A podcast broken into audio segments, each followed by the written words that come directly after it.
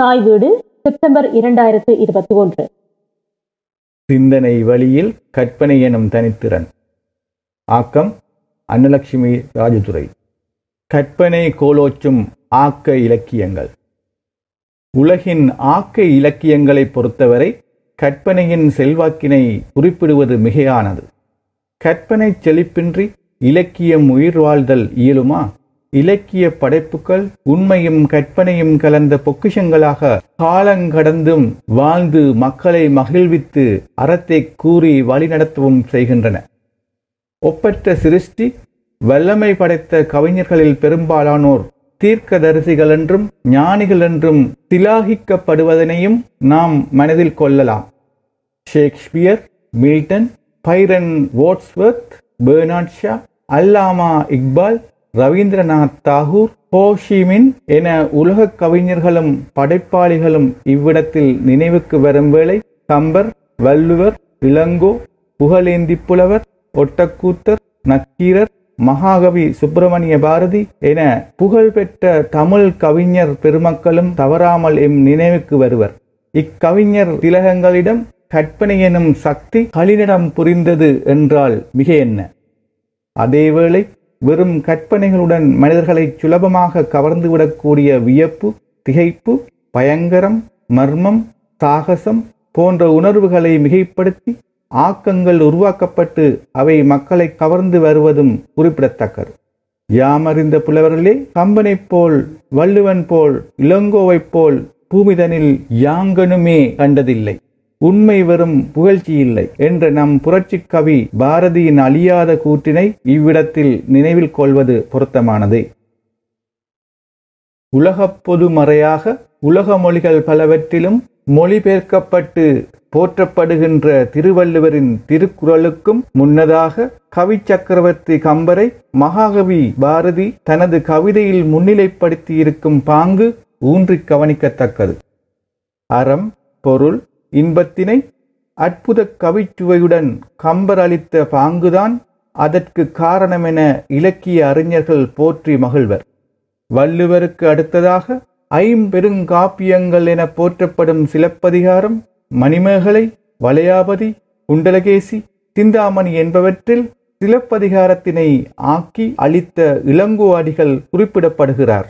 ஆத்திசூடி கொன்றைவேந்தன் நீதிவெண்பா போன்ற நீதி நூல்களை ஆக்கித் தந்த ஔவையார் புகழேந்தி புலவர் ஒட்டக்கூத்தர் கபிலர் போன்ற புலவர்கள் வாழ்ந்திருந்த காலத்தில் வாழ்ந்திருந்தவர் கவிச்சக்கரவர்த்தி கம்பர்.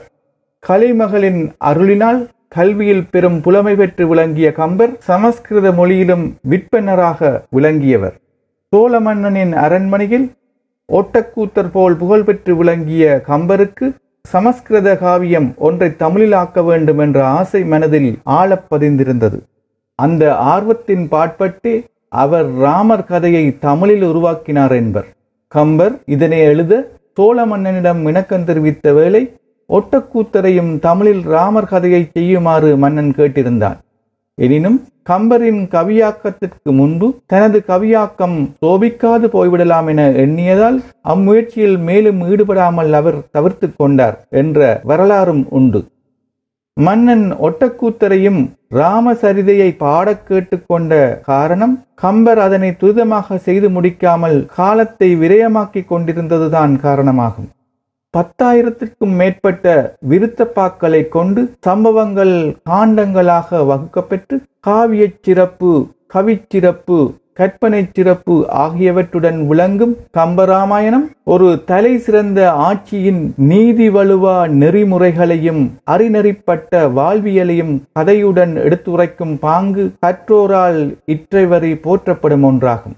அவ்விதமே மிக சாதாரண மக்களும் கம்ப ராமாயணத்தின் சிருஷ்டி அற்புதத்தில் திளைத்து போற்றுபவர்களாகவே விளங்குகின்றனர் என்பதும் வெளிப்படையாகும். கம்பராமாயணம் எனும் ஆழ்கடலில் கற்பனை முத்தெடுப்பது என்பது எம்மனோர்க்கு இலகுவானதோர் விடயமல்ல. அவரது ஒவ்வொரு விருத்தப்பாவும் கதை சொல்லும் முறையோடு கலந்து விகசிப்பதை கம்பராமாயண அறிஞர்கள் சொற்கள் சொற்களாகவும் வசனம் வசனமாகவும் மேலும் மறைமுக அர்த்தங்களையும் விளக்கி அனுபவித்து விளக்குவதை நாம் கேட்டு இன்புறுகின்றோம். மேலும் வான்மீகி ராமாயணத்தில் காணப்படாத சில அம்சங்களையும் பாத்திரங்களுக்கு வலிமை சேர்க்கவும் திருமாலின் அவதாரமான ராமனின் குணாதிசயங்கள் மேலும் பொலிவுருவமாக காட்சிகளை கம்பர் தம் ஒப்பற்ற கற்பனை வளத்தால் சேர்த்து வெற்றி கண்டிருக்கிறார் என கம்பராமாயண ஆய்வாளர் எடுத்து காட்டுவதும் குறிப்பிடத்தக்கது. அதில் ஓரிரண்டு இனிய காட்சிகளில் இணைந்து விளங்கும் கற்பனை நயத்தினை பார்க்கலாம். அப்பொழுதலர்ந்த செந்தாமரை. மந்தரையின் சூழ்ச்சியால் மனம் மாறிய கைகேயி கோசல நாட்டின் சக்கரவர்த்தியாக ராமன் முடிசூட விடாமல் தடுத்து பரதனை முடிசூட வேண்டும் ராமன் காடேக வேண்டும் என்ற இரு வரங்களை தசதர சக்கரவர்த்தி முன் வைத்து கடுமையாக போராடி அதில் வெற்றியும் கண்டாள். அவ்வேளையில் தாய்ப்பசுவிடம் அன்புடன் ஓடிவரும் கன்றினைப் போல் அவளிடம் வரும் ராமனிடம் ஆலிசூல் உலகமெல்லாம் பரதனே ஆள நீ போய் தாளிருஞ் சடைகள் தாங்கி தாங்கரும் தவமேற்கொண்டு பூலி வெங்கானம் நன்னி புண்ணிய துறைகள் ஆடி ஏழிரண்டாண்டில் வாவென்றியம்பினன் அரசனென்றாள் என வர்ணிக்கிறார் கம்பர். அவ்விதம் தன் சிறிய தாயானவள் கூறக்கேட்ட ராமனின் தாமரை மலர் போலும் ஒளி பொருந்திய முகம் தம்பிக்கு ஆட்சியுரிமை கிடைக்க உள்ளது என்ற மகிழ்ச்சியினால் அப்பொழுது அலர்ந்த செந்தாமரை மலரினை வென்றதம்மா என அதாவது அப்பொழுதுதான் மலர்ந்த செந்தாமரையின் ஒளியைக் கொண்டிருந்தது என்று வர்ணிக்கும் கூற்று எப்பொழுதும் நினைந்து நயக்கத்தக்கது அல்லவா? மேலும் நகர் நீங்கும் படலத்தில் ஒரு காட்சி. ராமனும் சீதையும் இலக்குவனனும் கானகம் செல்லும் காட்சியை வர்ணிக்கும் போது ராமனின் அழகை தன்னால் பரிபூரணமாக விவரிக்க முடியாதுள்ளதே என்ற பெரும் ஆதங்கத்தில் ஐயோ என தனது இயலாமையை கம்பர் புலப்படுத்துவது தனிச்சிறப்புடையது. வெய்யோன் ஒளி தன் மேனியில் விரிசோதியில் மறைய பொய்யோ வெனும் இடையாளோடும் இளையானோடும் போனான்.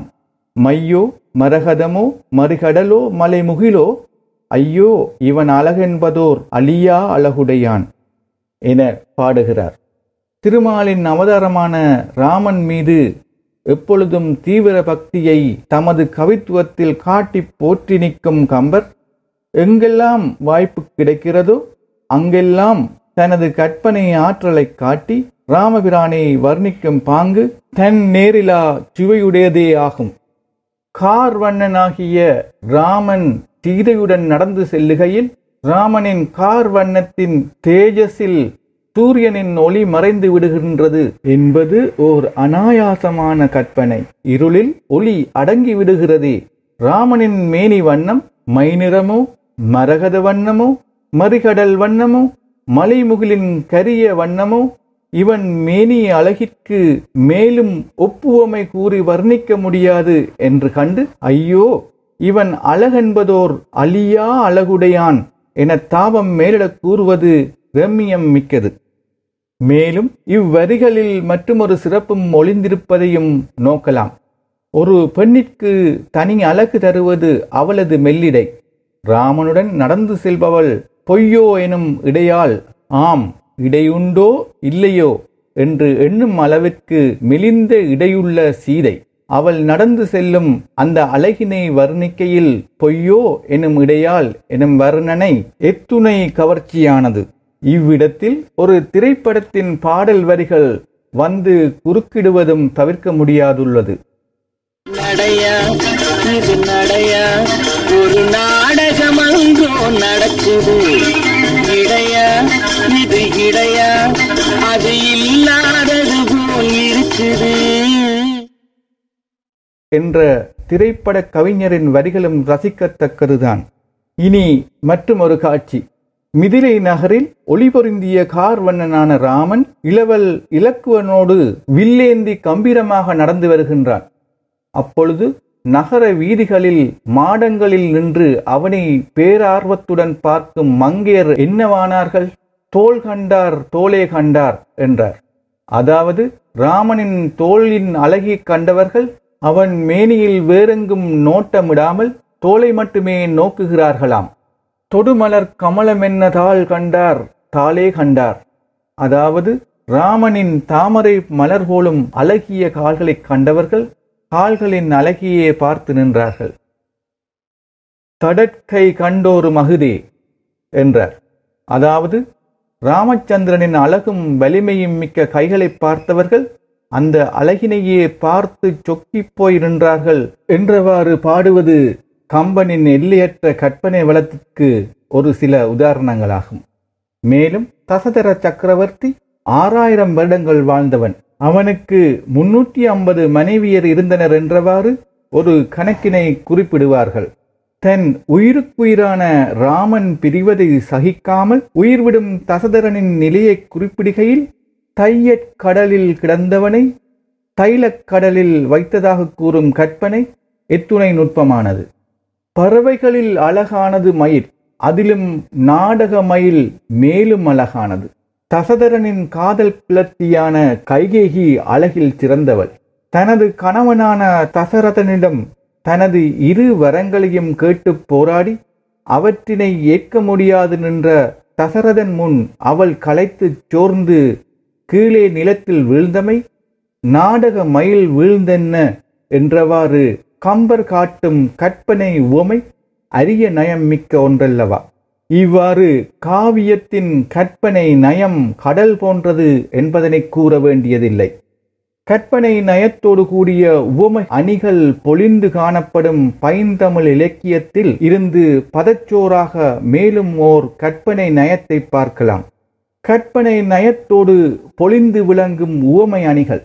நலவெண்பாவை இயற்றிய புகழேந்தி புலவர் மிகச்சிறந்த கல்வி அறிவும் புலமையும் கொண்டு திகழ்ந்தவர். அவர் ஒரு காலகட்டத்தில் குமார குலோத்துங்கன் எனும் சோழ மன்னனின் அவைக்களத்திற்கு வந்து தமது அறிவாற்றலினால் பெருமதிப்பு பெற்றார். அப்போது அங்கு அவைக்கள புலவராக விளங்கிய ஒட்டக்கூத்தருக்கு புகழேந்தி புலவர் தமது அறிவாற்றலால் தம்மை மிஞ்சியவர் என்பதை உணர்ந்ததும் அவர் மீது அழுக்காறு உண்டாயிற்று. அதற்காக அவரை பழிவாங்க காத்திருந்தார். அதற்கு சோழ அரச அவையில் மன்னன் இல்லாத ஒரு சந்தர்ப்பம் ஏற்பட்டபோது புகழேந்தியாரை பிடித்து சிறையில் அடைத்தது மட்டுமன்றி உணவையும் வழங்காமல் வருத்தினார். ஆனாலும் அவருக்கு எப்படியோ உணவு வசதிகள் கிடைத்தன. இவ்வேளையில் ஒரு நாள் குலோத்துங்க சோழன் அவர் சிறைப்பட்டிருந்த இடத்தின் வழியாக இரவு வேளை வீதியுலா போனான். அப்போது மன்னன் வெண்கொற்றை குடை நிழலில் சென்றான். இரவு நேரத்தில் இப்படி குடை பிடித்துச் செல்லல் தகுமோ? என அவனுடன் உலா போந்த ஒட்டக்கூத்தரை கேட்டான். அவர் ஒன்றும் கூறவில்லை. அவ்வினா அவ்வழியில் இல்லம் ஒன்றில் அடைக்கப்பட்டிருந்த புகழேந்தியார்க்கு கேட்டது. உடனே அவர் அவ்வினாவுக்கு பதில் இருக்கும் வகையில் அண்டமீ துளவி வாழும் அருந்ததி கற்பால் உன்னை கண்டதால் உவகை பொங்கி கற்பழிந்திடுவாள் என்றே எண்டிசை புறக்கும் வேந்தே இறைவினிற் கவிகை நிழல் கொண்டுமா நடத்துமாறு குலோத்துங்கா நீதிதானே எனப் பாடினார். அதாவது கற்புக்கரசி அருந்ததி விண்ணில் வாழ்பவள் அவள் உன் அழகினைக் காண்பாளாகில் மோகித்து கற்பழிந்து விடுவாள் என்பதனால் அவ்விதம் இரவு வேளையில் குடைபிடித்துச் செல்வது நியாயந்தானே என்ற கருத்தில் அவர் பாடினார்.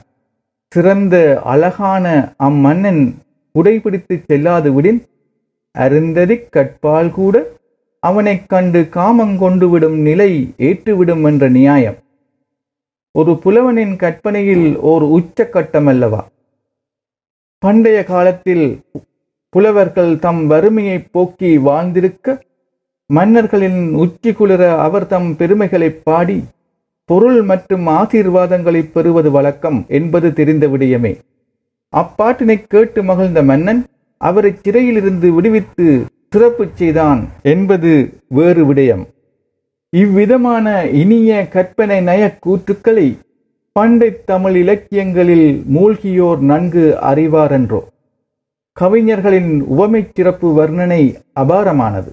அந்த கற்பனை வளத்தில் ஊற்றாக நிலம் நீர் தீ காற்று ஆகாயம் மலைகள் மரம் செடி போன்ற இயற்கைகளின் அற்புத சிருஷ்டிகள் பொதுவாக அமைந்திருக்கும்.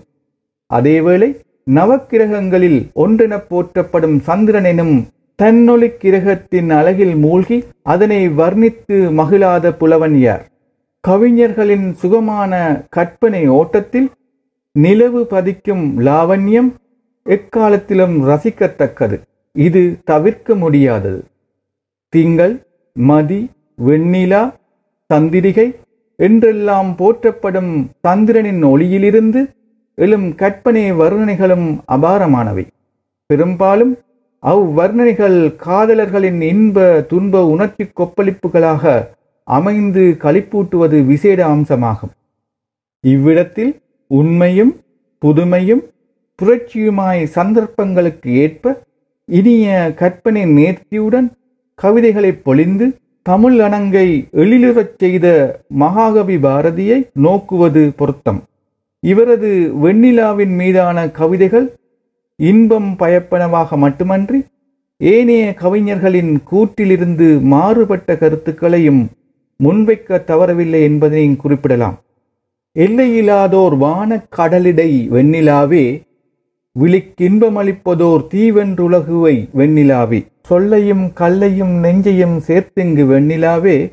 நின்றன் சோதி மயங்கும் வகை இது தானென்பொல் வெண்ணிலாவே. என்று ஆரம்பிக்கும் கவிதையில் எல்லையில்லாத நிலவான் பரப்பு எனும் கடலில் வெண்ணிலவு ஒரு தீவைப் போல் தோன்றுகிறது என்ற கவிஞரின் கற்பனை நயக்கத்தக்கது. அதுவுமன்றி சொல்லையும் கல்லையும் நெஞ்சையும் சேர்த்திங்கு வெண்ணிலாவே. நின்றன் சோதி மயங்கும் வகை இது தானென்பொல் எனும் வரிகளில் அமைந்துள்ள சொல்லின்பமும் பொருளின்பமும் பாரதியின் கவிதை உள்ள செழிப்புக்கு சான்றுகளாக திகழ்கின்றன. இது மட்டுமன்றி அவர் பாடுவது மேலும் பின்கண்டவாறு அமைகின்றது. மாதர் முகத்தை நினைக்கினை கூறுவர் வெண்ணிலா அஃது வயதிற் கவலியின் நோவிற் கெடுவது வெண்ணிலாவே என பாடுவதின் மூலம் வெண்ணின் முகம் முதுமையினாலும் கவலையினாலும் வருந்தினாலும் அழகு கெட்டு மாறுபடும் தன்மை கொண்டது என வெண்ணிலாவாகிய உபமானப் பொருளை உயர்த்தியும் பெண்ணின் முகமாகிய உவமையப் பொருளை இழித்தும் பாரதியார் உரைக்கின்றார். இங்கனம் பழித்துரைப்பதை அணிநூலாய் நிந்தை உவமை எனக் கூறுவர். இங்கனம் பாடுவர். சாதல் அழிதல் இலாது நிரந்தரம் வெண்ணிலாவே நின் தன்முகத்தனில் விளங்குவதென்னை சொல் வெண்ணிலாவே. எனவும் சீதமணி நெடுவான குலத்திடை வெண்ணிலாவே நீ தேசு மிகுந்த வெண்தாமரை போன்றனை. எனவும் வர்ணிக்கும் கவிஞர் வெண்ணிலவின் ஒளி வெள்ளத்தினை திருப்பாட்கடலில் எழுந்த அமுதமாக காண்பதோடு நீல வானத்தை திருமாலாகவும் காண்கிறார். அந்த ஒளி வெள்ளத்துள் பராசக்தி தேவியைக் காண்பதும் மேக சடைக்குள் கங்கையைக் காண்பதும் அவரது வெண்ணிலவு பாடல்களில் அற்புத கற்பனையாக அமைந்து நயமூட்டுகின்றன. காதலர் நெஞ்சை வெதுப்புவை நீ என்பர் வெண்ணிலாவே நினை காதல் செய்வார் நெஞ்சிற்கிண்ணமூதாகுவை வெண்ணிலாவே என மேலும் பாரதி வர்ணிப்பதைப் போல வெண்ணிலவை உவமையாக வைத்து காதலர்களின் கூடல் இன்பத்தையும் பிரிவிச் சோகத்தையும் பிரிந்திருக்கும் வேளையின் ஏக்கப் பெருமூச்சுக்களையும் காதலர்கள் பரஸ்பரம் தூது விடுவதுமான காட்சிகளையும் தமிழ் இலக்கியத்தில் பரவலாக காண முடியும். திரைப்பட பாடல்கள்.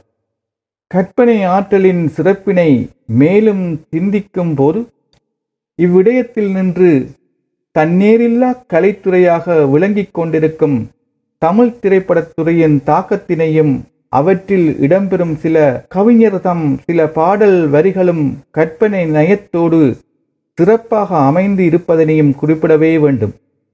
வெண்ணிலாவினை பொறுத்தவரை காதலர்களின் உணர்ச்சி கோலங்களை உயிர் துடிப்புடன் காட்டும் வகையான கற்பனை நயம் தோய்ந்த பாடல் வரிகள் நிறையவே வலம் பெறுவதையும் பார்க்கலாம். யானை பிறை நிலா வானிலே ஜோதியாய் வாராயோ வெண்ணிலாவே கேளாயோ எங்கள் கதையே.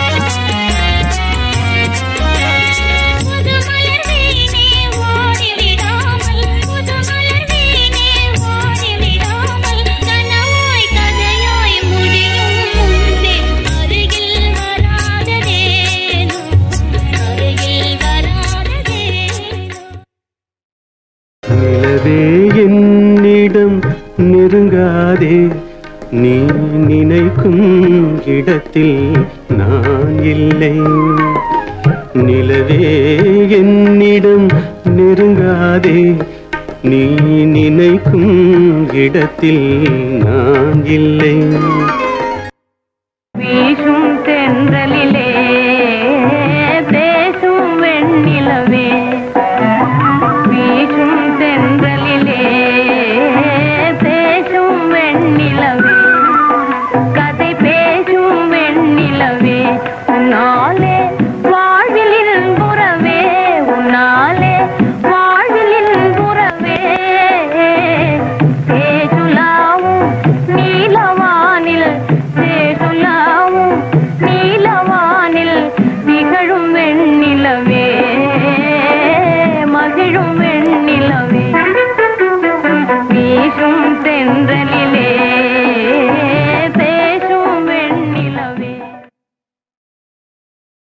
வெண்ணிலாவே நீயும் கொஞ்சம் நில்லு என் செய்தியை அவரிடத்தில் சொல்லு என்றவாறாகவும் இன்னும் பலவாறாகவும் நிலவு பாடல்கள் வெளிவந்தது மட்டுமன்றி என்னருமை காதலிக்கு வெண்ணிலாவே நீ இளையவளா மூத்தவளா என கவிஞர் ஒருவர் உறவு முறை கேட்பதும் மிகவும் ரசிக்கத்தக்கதல்லவா. அவ்விதமே நவீன இலக்கியத்துறையும் கவிதை தொகுப்புகள் நவீனங்கள் என்பன உண்மை பதிவுகளோடு கூடிய அருமையான கற்பனை கோலங்களுடன் இணைந்து நின்று நீடித்த புகழை பெற்றுக்கொண்டிருக்கின்றன. தமிழ்நாடு ஈழம் மற்றும் புலம்பெயர் நாடுகள் ஆகிய அனைத்தும் இதில் அடங்கும். தமிழ் இசைக்கலை மற்றும் நடனத்துறையும் தமிழ் பண்பாடுகளுடன் கூடிய தத்தம் வரலாற்று பெருமைகளோடும் காலங்காலமாக தனது கற்பனை திறத்தோடும் மக்களுக்கு பெரு விருந்தளித்து களிப்பூட்டி வருவது எல்லோரும் அறிந்த விடயம். உலகம் அல்லது இயற்கை நாளுக்கு நாள் தன்னை புதுப்பித்துக் கொண்டிருக்கிறது. மனிதர் தனது வாழ்க்கை ஓட்டத்தில் சலிப்பும் சோர்வும் கொண்டு விடாதபடிக்கு பழையன கழிதலும் புதியன புகுதலும் நடந்தே கொண்டிருக்கிறது. நாளாந்த வாழ்வில் உணவு உடை இல்லம் போன்ற அடிப்படை தேவைகளுக்கான சில பொருட்களிலும் கூட தயாரிப்பு மற்றும் காட்சி பரிமாணங்களிலும் கூட நவீனம் எனும் கற்பனையோடு கூடிய புதுமை கண்டுபிடிப்புகளும் இடம்பெற்று வருவது அவதானிக்கத்தக்கது. உலகம் ஜனநாயக மயப்படுத்தப்பட்டு வரும் இக்காலத்தில் மனிதர்களுக்கு இடையிலான பொதுசன தொடர்பு துறையும் அதனோடு இணைந்த விளம்பரத் துறையும் நவீன தொழில்நுட்பத் துறையோடு நவீன நோக்கு என்ற கோட்பாட்டில் கற்பனை மெருகுடன் இயங்குவதையும் அவதானிக்கலாம். வாழ்வின் சகல அம்சங்களிலும் அணி சேர்த்து நிற்கும் கற்பனை வளம் என்றும் வரவேற்கத்தக்கது. ஆயின் அது வெறும் பொய்மையை தழுவி நிற்காமல் எப்போதும் மனித குலத்திற்கு நன்மை அளிக்கும் உயர் லட்சியத்தில் எல்லை மீறாதிருத்தல் முக்கியமானதாகும்.